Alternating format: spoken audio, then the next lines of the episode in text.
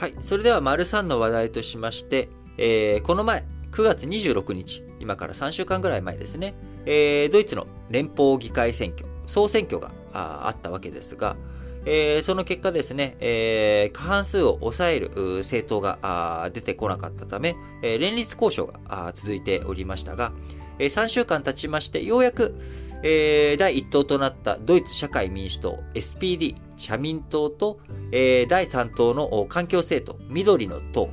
えー、第4党のもう産業界寄りの、えー、自由民主党 FDP、えー、この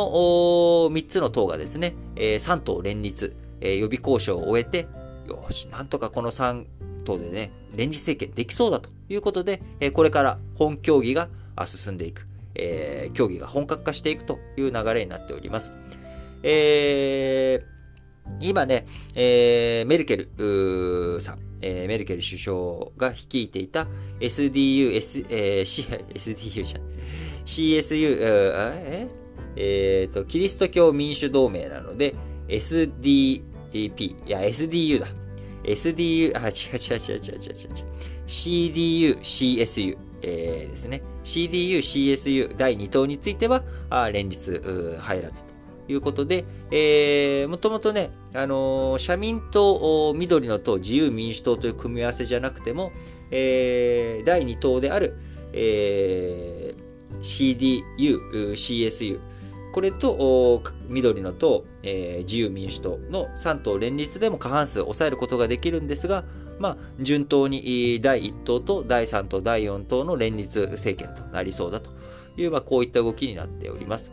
えー、そうなるとですね、えー、2005年以来、えー、ここれまで、えー、抑えてきたキリスト教民主同盟、えーそしてその姉妹制度であるキリスト教社会同盟、えこちらが首相の座を握っていたところから、SPD が16年ぶりに、え社民党主導の政権ということになっていきます。えー、3党、これまでの予備協議、えー、こちらの成果を文書にまとめ、各党の手続きを経て、本協議に入る見通しです。えー、この文書の中ではですね、社民党が選挙戦で強く主張していた、SPD が主張していた最低賃金、こちらをですね、時給12ユーロ、えー、約1600円に引き上げるということなどが盛り込まれ、えー、さらに環境政党である緑の党が強く主張していた、えー、気候変動対策、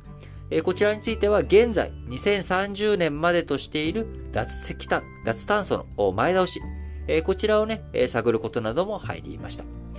え、社民党環境政党の緑の党、え、この二つの党はね、どちらかというと、反企業というかですね、企業と敵対する側、要は環境政党の緑の党は、えー、こう、環境対策にはお金をどんどん使いなさいと。えー、企業としては収益が圧迫される。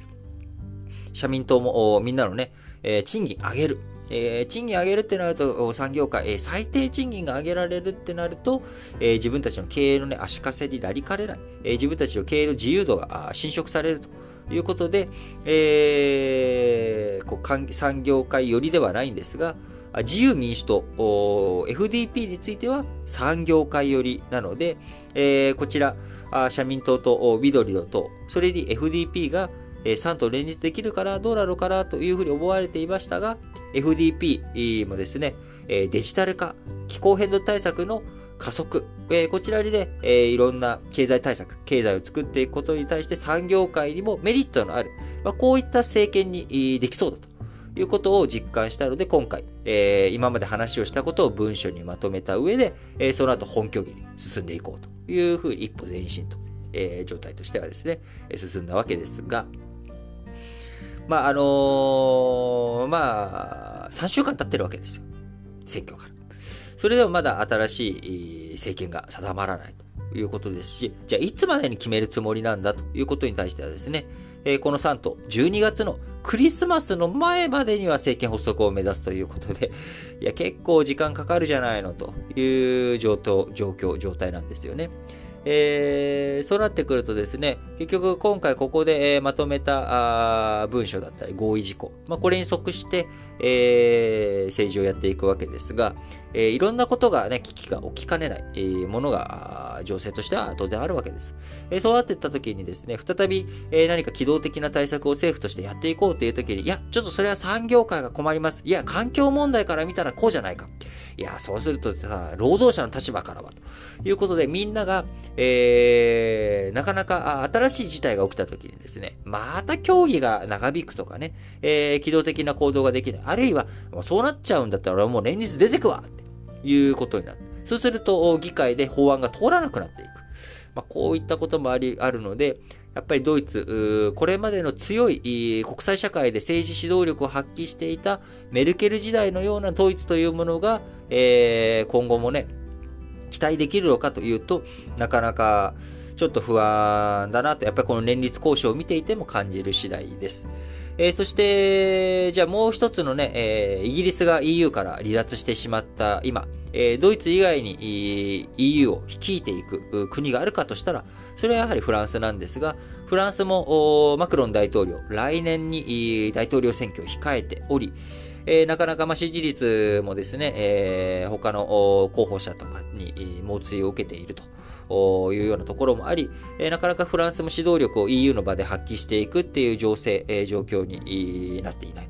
大統領選挙の結果次第によってはですね、えー、強烈な指導力よりもですね、国際社会で指導力を発揮するよりも、え、国内の、え、政治体制をしっかりと確保、確固たるものにしなきゃいけない。まあ、こんな可能性もあるということで、えー、EU、えー、もしかしたら国際社会の中でですね、漂流化、えー、どこにどういうふうに向かっていくんだ、誰がイニシアチブ取るんだっていうところが